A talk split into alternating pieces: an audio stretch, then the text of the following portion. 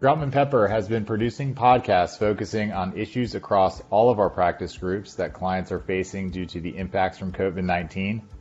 Today's podcast is part two of a two part series focusing on terminating and renegotiating commercial leases. We will discuss some litigation trends we have seen regarding commercial leasing during COVID 19.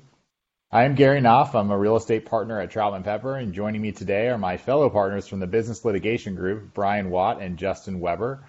Our discussion today is on litigation outcomes and trends for commercial leasing during COVID-19. Brian, it's great to be here with you to talk about this litigation surrounding commercial leasing. What sort of uh, litigation are you seeing between tenants and landlords, and what have the outcomes been? Hey, Gary. Uh, it's great to be here with you as well. Hard to believe it's uh, been almost a year since the pandemic hit. Uh, and I recall thinking back in March uh, or April of 2020 that the pandemic would produce a wave of real estate litigation between landlords and tenants. Uh, and we did. We, we saw that over the summer. Uh, cases were filed all over the country as a result of tenants facing challenges paying their rent or tenants not being able to operate their businesses due to governmental orders that shut down or restricted their business operations. Uh, most of those cases were filed by landlords seeking to hold tenants responsible for rent that was accruing when the tenant had either closed down the business or was facing significant declines in, in revenues because of the pandemic. Although we have seen some cases filed by uh, tenants who went on the offensive trying to get a court to excuse their performance under a lease. Months have gone by, uh, and we are now starting to see the results of some of those cases uh, in the as they wind their way through the courts. Uh, I think it's still too early to make any sort of broad definitive statements, but we are starting to see several trends coming out of those cases. Uh, first and foremost, I think it's going to be tough for tenants seeking to avoid their obligations under commercial leases because of the pandemic. Uh, again, there's still many cases yet to be decided, but the early results uh, suggest that courts are reluctant to excuse commercial tenants from compliance with their leases uh, simply because of the pandemic. Um, there are some more nuanced trends emerging as well. For instance, uh, I think we're likely to see courts making a distinction between cases where a lease has a force majeure clause and where the lease does not contain a force majeure clause. Uh, where the contract has a force majeure clause, we're seeing courts more likely to excuse a tenant's performance uh, under the theory that COVID 19 qualifies as a quote, natural disaster that is beyond the control of the parties. Uh, a district court in New York recently held that the pandemic fell within that uh, item natural disaster that's commonly found in force majeure clauses. Uh, and in that case, the tenant's performance under a commercial lease was excused. Uh, where the lease does not contain a force majeure clause, tenants are usually left with common law doctrines of uh, impossibility uh, of performance or frustration of purpose. Um, the other trend that I think we'll see, which is starting to be borne out in the case law, is that courts are more likely to excuse tenants' performance based on frustration of purpose or impossibility, where the object of the contract is some singular event rather than an open ended uh, obligation like a multi year commercial lease. Uh, and that makes sense because these doctrines, impossibility and frustration of purpose, when properly invoked, are usually seen as a, a temporary suspension of contractual obligations. Uh, and where the contract is based on a specific event, like a one case involved a wedding, another case involved an auction that were scheduled to take place on a date certain, then frustration of purpose or impossibility defenses are properly invoked because the, the object of the contract has been completely destroyed. Um, on the other hand, where a contract is, in, is, is an exchange based on years of contemplated performance, it's a much harder argument for the tenant to say that the parties have been deprived of the contract's value entirely because the business could come back, and that's what people are expecting. So it'll be interesting to see how these cases are decided over the uh, the coming weeks and months. That's that's really great uh, analysis there. You know, I'm really interested about the frustration of purpose argument, and in particular, just being a transactional lawyer, we, we we've been hearing it for some time now. You know, in particular, tenants will argue that an entire lease should be terminated because of of a nuance where you know they wanted to use it for a particular purpose, but um, maybe the lease says it or doesn't say it. Justin, can you talk a little bit about the frustration of purpose clause and what you're seeing in terms of actual decisions as opposed to what tenants maybe just be arguing in practice? Sure. Yeah, I'd be happy to. Thanks, Gary. Late last year and certainly early this year, we've been seeing a number of cases that have been decided that involve frustration of purpose. And many of these cases, not surprisingly, have uh, arisen in a bankruptcy context. So, by way of framework, frustration of purpose uh, relates to the purpose of the contract rather than a party's actual inability to perform the action that the party seeks to be excused. So, for example, there may be nothing that makes it physically impossible or impractical to pay the rent, but the purpose of the lease may still be frustrated. And in these cases, what we're seeing is courts initially looking to see whether the business risk was allocated by the parties. And if the parties haven't allocated that risk, then looking to apply the common law doctrines like frustration of purpose. In a couple of the cases, um, I think uh, that I wanted to highlight, you see different approaches. So uh, recently, in the last several months, there was a case in the bankruptcy court in the Southern District of Texas where the court looked at leases that were uh, drafted under Washington, California, and North Car- Carolina law. And the court held that the frustration of purpose did not excuse the performance under those leases because the contracts had expressly allocated responsibility for the loss in the face of an event, and the parties uh, had specified that in the contract. And so the court held essentially that there was no room to apply the common law doctrine of frustration of purpose. The court held that the risk that those governmental regulations could and did disrupt the lease activities was specifically contemplated by the party um, through their force majeure provisions. That's not the result that um, all cases have reached, however. Um, there's a recent case from the uh, Superior Court in Massachusetts where the court found that frustration of purpose actually did excuse the obligations of a party for a period of time. And that case involved the operation of a cafe. And what was important about that case, and as you mentioned, uh, the language of the lease is really important. The lease provided that the premises could only be used to operate a cafe with a sit down restaurant menu and for no other purpose. So the purpose that was identified was very narrow. The court held that the parties had not otherwise allocated the risk and that the obligation to pay rent was excused during the period of time when Massachusetts had ordered uh, indoor dining to be eliminated. And so, for at least the period of time when indoor dining was eliminated, the court held the purpose of the lease was frustrated and the obligation to pay rent for that period of time was discharged or suspended. There have been some other decisions I think that um, also bear um, noting. Um, and it, it really shows how, in the context of frustration of purpose or analyzing that, the lease language is really important. One of those cases was in the uh, bankruptcy court in the Southern District of Florida, and the court discussed frustration of purpose at length but then really focused on the language of the parties' agreement. And the court held that uh, payment of rent was excused during a period of time while the theater was closed, but that the party was required to pay rent, full rent, even for the period of time when the theater was only operating at 50% capacity. The court discussed frustration of purpose, but characterized a, a provision that it called an excuse of breach provision and held that the lease was actually extended for the period of time when the purpose was frustrated or the theater couldn't operate. And interestingly, the court held that the tenant would also have an obligation to pay rent during that period of time, during that extension period that would be tacked on to the end of the lease term. So, although the court um, focused on frustration of purpose, the analysis really hinged on the language of the parties' agreement. And that's, I think, a takeaway from the frustration of purpose cases that we're seeing.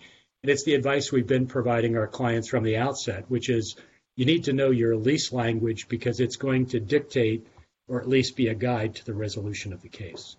That's interesting. You know, Brian and I are, are working on, or he's working on the case, but it's a, with a mutual client where, you know, it seems like the, um, use clause is coming into play really uh, it is really important where you know you draft it you know especially when we draft a use provision in a lease you know we draft it um, pretty narrowly but you know when you say it's for office purpose you don't specifically dictate what type of office that is brian can you talk a little bit about that and and, and how do broad use clauses impact that kind of argument yeah that's that's right gary I, I think broadly worded use clauses will ultimately uh, undermine a tenant's reliance on frustration of purpose or uh, impossibility uh, defenses.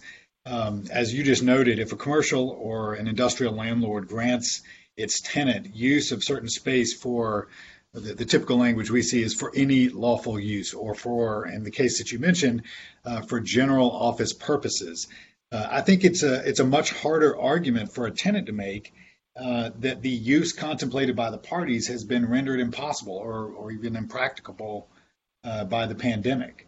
Um, a tenant could still realize some value in the leased space, even if it needs to adjust its business model. And we've seen some cases, particularly out of New York State Court, uh, where that's been the holding that uh, the, the, contemplated use in the lease uh, is what controls. And if it, there's a way to uh, continue utilizing that space consistent with the use provision, uh, courts are, are loath to uh, to excuse a tenant's uh, on the other hand, um, if a lease expressly contemplates some specific use, uh, Justin's example a few minutes ago about uh, a specific type of restaurant that had to be open perhaps during certain times of the day, uh, or the more common examples that we've seen, such as a, a, a, theater or a bowling alley or a gym, where the, the specific leased premises um, contemplate some specific use.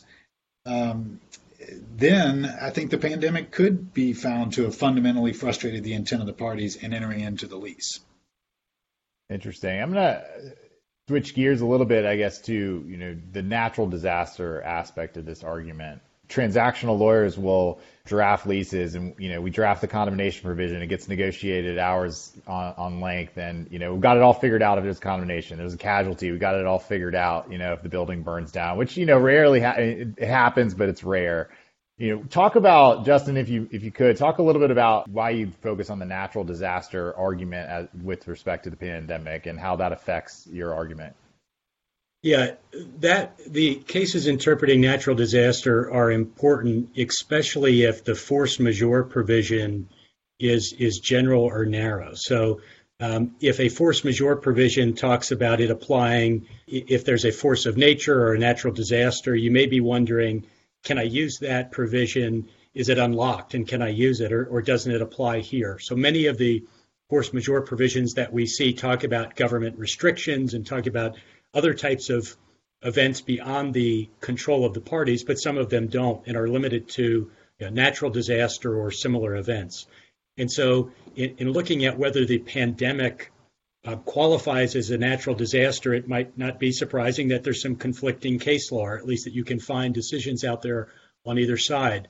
Um, Brian mentioned a, a, case in New York um, earlier in this podcast, and you know one of the cases in New York held that the pandemic did qualify as a natural disaster and allowed the defendant to invoke a uh, contract's termination clause.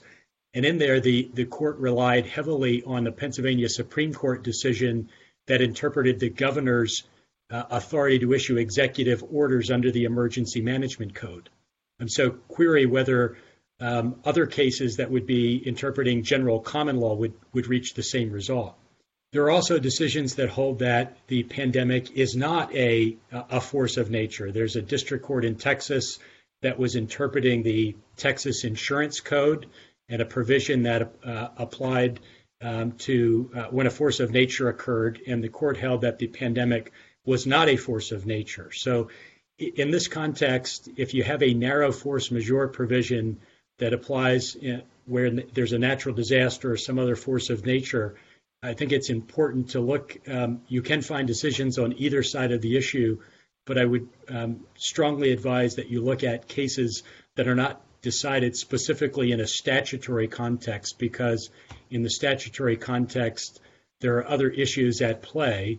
Um, but I think that yeah, if you're trying to find whether your force majeure provision has been unlocked, you're going to be able to find case law authority on either side of that issue. Interesting. So we've talked a lot about, um, you know, really tenants and landlords trying to either get out a lease or keep a lease in effect. Um, and that seems to be, at least in early onset, one of the, you know, big, what we thought was going to be the biggest disputes coming out of this or you're going into it. You know, Brian, can you talk a little bit about some other unexpected disputes that we've seen? Yeah. Um, so, Gary, as you mentioned, most of the cases that we've seen uh, arise out of a landlord seeking to hold a tenant responsible for some sort of uh, obligation under a lease. That's sort of the, the typical uh, COVID 19 real estate litigation that we've seen. But um, there have been some unexpected uh, disputes arising from the pandemic. Um, Gary, you and I uh, do a lot of work together, and I remember talking with you about a year ago. I think it was March of 2020, um, where we thought that some of our uh, retail and restaurant clients would just be decimated uh, by the pandemic, especially the, the restaurants that uh, depended on you know, dining rooms remaining open. Um, but what we saw was, at least for some quick service restaurants uh, that were forced to close their dining rooms, um, they saw huge increases in drive through traffic. Uh, most of the time, these quick service restaurants have what are called cross access easement rights uh, over the common areas of the shopping center uh, in which they're located. Uh, but what we are seeing is that there's this increase in drive-through traffic where sometimes these these drive-through lines back up onto adjoining properties. That's called the drive-through stack, and sometimes it, it bleeds over onto adjoining properties.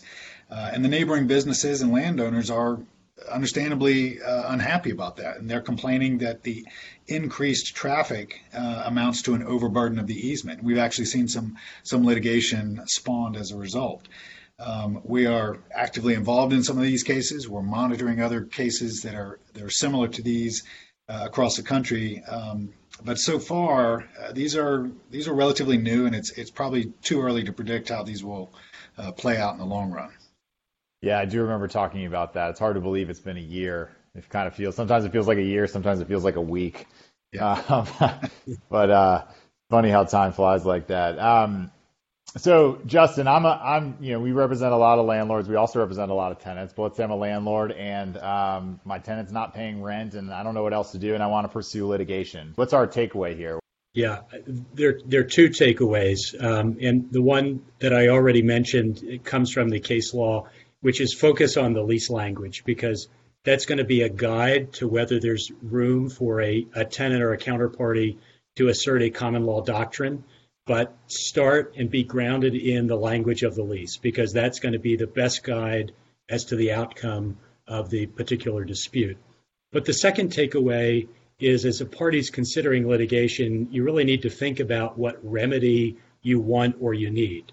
For example, in some jurisdictions, frustration of purpose essentially requires a rescission of the contract. And so if you're in a jurisdiction where the remedy for frustration is rescission, you better know that. Um, or know whether it's potentially an extension of the term of the contract because you don't want to make an argument only to find that the remedy is to terminate a lease or to perhaps extend it rather than to excuse a, a lease obligation. Well, thank you for that. Thank you both, actually. Thank you for joining us today to discuss these important issues. Uh, really informative. Uh, thank you also to our listeners. And for more information on the topics we discussed today or other real estate topics related to COVID 19, please visit the Troutman Pepper COVID 19 Resource Center located at covid19.troutman.com. And of course, if we can help you navigate any of these issues discussed during this podcast, please do not hesitate to contact any of our panelists. You can subscribe and listen to other Troutman Pepper podcasts wherever you listen to podcasts, including on Apple, Google, and Spotify. Thank you for listening and stay safe. Copyright Troutman Pepper Hamilton Sanders LLP. These recorded materials are designed for educational purposes only. This podcast is not legal advice and does not create an attorney client relationship. The views and opinions expressed in this podcast are solely those of the individual participants. Troutman Pepper does not make any representations or warranties, express or implied, regarding the contents of this podcast. Information on previous case results does not guarantee a similar future result. Users of this podcast may save and use the podcast only for personal or other non commercial educational purposes. No other use, including without limitation, reproduction, retransmission, or editing of this podcast may be made without the prior written permission of Troutman Pepper. If you have any questions, please contact us at troutman.com.